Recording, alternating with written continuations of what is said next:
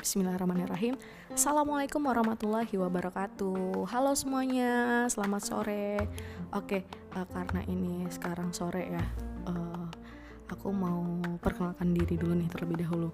Uh, Untuk semuanya yang belum kenal siapa aku uh, Perkenalkan nama saya Mila Rosalia. Oke, ini di podcast khusus Only One Me. Uh, Di podcast kali ini uh, karena berkaitan dengan tugas kuliah Jadi uh, aku bakal nge-share nih tentang salah satu tugas kuliah yang mungkin menjadi mata kuliah favoritku. Karena semester ini adalah uh, ada mata kuliah yang sesuai banget dengan minat aku yang lagi ku jalanin sekarang. Jadi uh, mungkin teman-teman yang belum tahu yang belum paham bisa kita ngobrol bareng gitu ya tentang uh, materi kita yang uh, materi yang bakal Mila sampaikan malam ini gitu. Oke, okay, uh, sebelumnya perkenalkan dulu nama saya Mila Rosalia. Uh, yang belum tahu, uh, saya adalah mahasiswa program studi Pendidikan Pancasila dan Kewarganegaraan Universitas Ahmad Dahlan. Nah, jadi dalam kesempatan ini Mila ingin menyampaikan beberapa uh, cerita atau rangkuman terkait konsep jurnalisme kewarganegaraan. Nah, mungkin teman-teman yang di rumah atau yang lagi rebahan di kosan atau bisa yang lagi mengerjakan apa gitu ya lagi sibuk kuliah online gitu. Uh, Mila hari ini pengen banget sharing ke teman-teman tentang apa sih konsep jurnalisme kewarganegaraan. Nah untuk konsep jurnalisme kewarganegaraan uh, kita perlu tahu terlebih dahulu nih jurnalisme. Biasanya jurnalisme itu berkaitan dengan wartawan jurnalis televisi koran pers dan masih banyak lagi gitu. Nah, ketika kita bicara jurnalisme, uh, mungkin itu orang yang nulis berita gitu ya, terus yang menyampaikan informasi. Oke, okay, teman-teman, itu semua benar, gak ada yang salah. Semua itu benar. Nah, kalau itu konsep umum dan lebih luas terkait jurnalisme. Nah, untuk kali ini Mila bakal bahas tentang jurnalisme kewarganegaraan. Apa sih yang kamu ketahui tentang jurnalisme kewarganegaraan? Nah, kalau kita pisahkan ya, jurnalisme itu apa sih? Keluarga negaraan itu apa sih? Mungkin teman-teman yang di rumah udah pada paham tuh yang jurnalis ya yang namanya jurnalis ya jurnalis gitu kan. Yang nulis berita yang menyampaikan informasi kemudian e, memaparkan tentang sesuatu hal yang benar-benar harus diinformasikan kepada masyarakat gitu kan. Terus kalau bicara tentang keluarga negaraan apa? Nah keluarga negaraan itu ya ya berkaitan dengan warga negara civic dan sebagainya gitu ya. Nah sekarang ini spesial banget karena kita akan bahas tentang jurnalisme keluarga negaraan Nah, untuk pendahuluannya sendiri, pers sejatinya memiliki visi menjadi wadah untuk mempersatukan warga masyarakat untuk saling berbicara, saling berdialog, membahas masalah publik, mencari solusi terhadap masalah tersebut secara bersama-sama. Nah, untuk jurnalisme kewarganegaraan sendiri, sering dengan perkembangan kapitalisme modern, kini pers utamanya surat kabar dan televisi dikuasai oleh para pemodal.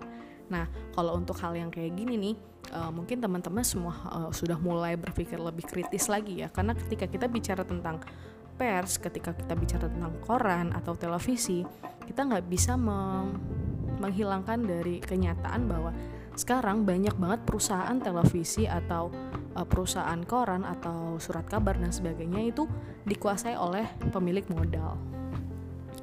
Seperti itu. Oke, kembali lagi ke civic journalism. Nah, jurnalisme ini muncul dari akar rumput masyarakat yang lebih bersifat partisipatif. Nah, masyarakat partisipatif itu dikenal dengan netizen. Nah, udah nggak asing lagi kan kalau kita ngomongin netizen. Nah, netizen adalah pengguna internet atau juga disebut dengan penghuni yang aktif terlibat dalam komunitas online di internet. Nah, teman-teman juga pasti disebut teman-teman tuh di sini semua udah punya gelar. Gelarnya adalah netizen. Sama aku juga punya gelar netizen gitu ya. Nah dengan berkembangnya zaman netizen ini terus terus berkembang gitu ya. Uh, jadi sering bisa berbincang-bincang bersenang-senang sampai aktivisme uh, menuntut perubahan di dunia maya dan bahkan di dunia nyata jadi kayak uh, dunia maya sekarang itu bisa dijadikan uh, alat untuk kita menyampaikan aspirasi nah demokrasi jadi demokrasinya di, nggak demokrasi langsung lagi nih bisa lewat internet gitu. Oke, latar belakang kenapa sih sejarah lahirnya konsep jurnalisme kewarganegaraan? Nah, di sini ada Jay Rosen. Jay Rosen merupakan eh, penggerak terkemuka jurnalisme publik atau jurnalisme kewarganegaraan. Menurut pandangannya nih, jurnalisme kewarganegaraan sejatinya bukan hal yang baru. Konsep tersebut hanyalah penguatan atas cita-cita lama jurnalisme yang sesuai muncul sejak tengah tahun 1700-an. Jadi itu aku belum lahir.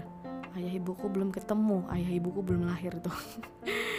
Jadi ketika itu ya, eh, pers membawa masalah politik ke pemilikan yang lebih luas, mengentengkan, uh, mengetengahkan, jadi menengah, menengahi opini-opini yang selama itu berkembang di kelompok-kelompok eksklusif di hadapan masyarakat luas. Nah, menengok sejarah tersebut, jurnalisme kewarganegaraan mencoba meletakkan kembali secara linguistik ke kesadaran para jurnalis mengenai asal mula jurnalisme. Oke. Perdebatan antara John Dewey dan Walter Lippmann pada 1920-an, laporan Hudson Commission mengenai fungsi pers pada 1940-an, pemikiran-pemikiran Shea Mills, Jorgen Humbert, James Carey dan sebagainya mengetengahkan gagasan bahwa upaya untuk menghadirkan publik yang jenius telah menjadi pekerjaan besar demokrasi, lebih-lebih di era media massa yang diharapkan menjadi bagian dari proyek besar sekaligus mengkritisi proses tersebut. Meski beragam, meski beragam, pendahuluan telah terjadi, jurnalisme kewarganegaraan baru tercetus ketika jumlah jurnalis merespon krisis politik pada 1980-an itu dari Rosen di tahun 2000. Nah, uh, jadi kalau ngelihat sejarah ya latar belakangnya gitu, uh, kenapa jurnalisme kewarganegaraan ini hadir? Karena pada saat itu orang orang-orang jurnalis sudah mulai berpikir bahwa ini penting dilakukan. teman-teman jurnalis itu harus sadar bahwa uh, di sebuah negara itu membutuhkan seseorang yang benar-benar paham dan mau terlibat langsung untuk mengkritik sebuah negara untuk mencapai demokrasi yang lebih adil seperti itu. Mungkin hal tersebut menjadi apa ya uh, contoh adanya latar belakang kenapa jurnalisme kewarganegaraan ini penting. Karena jurnalisme hadir itu untuk negara. Jadi enggak untuk individu sendiri tapi untuk negara. Tidak untuk perusahaan tidak untuk kelompok-kelompok tertentu tetapi hadir untuk negara. Hadir untuk peduli kepada negara hadir untuk membangun negara itu sendiri, bagaimana negara itu harus harus berbuat, bagaimana negara itu harus bertindak dan sebagainya seperti itu. Kemudian konsep jurnalisme publik pada jurnalisme kewarganegaraan dipopuler, dipopulerkan oleh J. Rosen di Amerika Serikat pada era 1990-an. Saat itu, Rose sudah mulai gelisah melihat kinerja jurnalistik media Amerika yang sama sekali terlepas dari masyarakatnya Seakan-akan terdapat jarak antara apa yang ditampilkan wartawan dengan apa yang diinginkan warga masyarakat.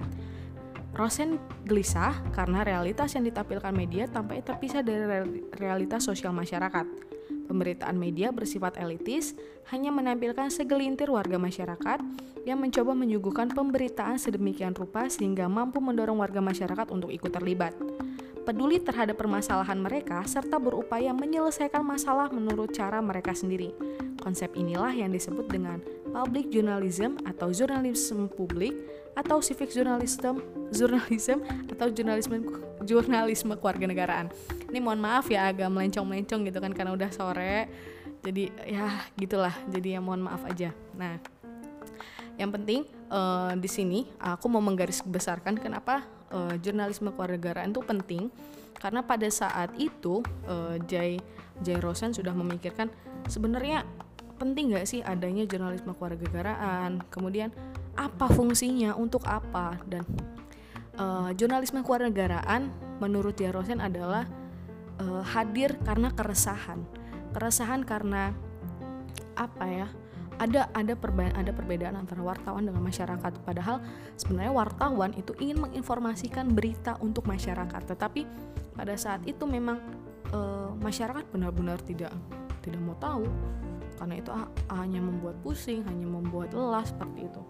Jadi kayak banyak banyak gitu intinya gitu mungkin teman-teman tahu lah nanti teman-teman bisa baca tuh ya uh, baca lebih lengkap lagi di modul di modul konsep jurnalisme kewarganegaraan itu dari Prof. Dr. Rasim Dasim Budimansyah MSI dan dari Pak Dik-Dik Bayhaki Arif MPD.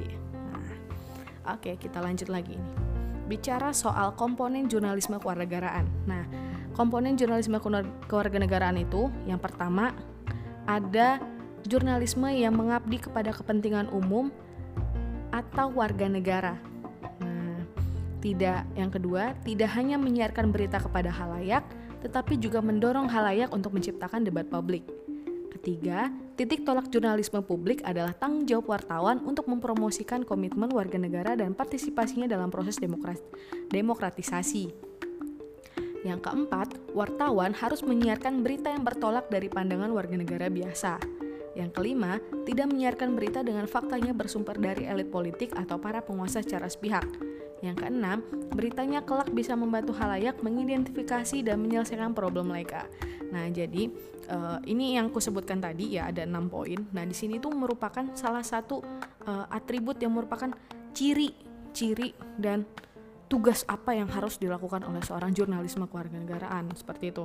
Jadi jangan sampai kita menjadi jurnalis kita tidak kita tidak memihak apa ya kita tidak secara objektif gitu menyampaikan informasi jadi tidak berpihak ke pihak-pihak yang lain seperti itu. Oke mungkin itu aja kali ya yang bisa Mila sampaikan pada sore hari ini uh, terkait tentang jurnalisme kewarganegaraan yang uh, menurut Mila sendiri ini adalah sesuatu yang sangat penting karena bicara tentang jurnalisme kewarganegaraan itu kita bicara tentang keadilan, keadilan untuk mendapatkan informasi yang baik dan objektif. Jadi uh, karena ketika berita itu sudah tidak sudah tidak objektif, nah itu udah bakal berubah gitu kan. Apalagi ngeliat fenomena sekarang semua orang netizen itu bisa jadi jurnalis. Karena setiap hari bawa handphone tiba-tiba memvideokan memberitakan dari lokasi yang sedang terjadi terjadi kecelakaan kemudian terga, terjadi apa demo buruh dan sebagainya. Nah yang itu tuh eh, benar-benar harus disampaikan secara uh, objektif sesuai dengan yang ada di lapangan. Jadi kita tidak boleh membesar-besarkan, tidak boleh mengurang-urangi. Jadi semua itu harus sesuai fakta dan tidak dilebih-lebihkan. Mungkin itu aja yang bisa Mila sampaikan hari ini. Terima kasih banyak buat pendengar Mila semuanya di podcast Only One Me dan untuk uh, memenuhi tugas kuliah, cie tugas kuliah gitu ya. Tapi nggak apa-apa, Mila semangat hari ini.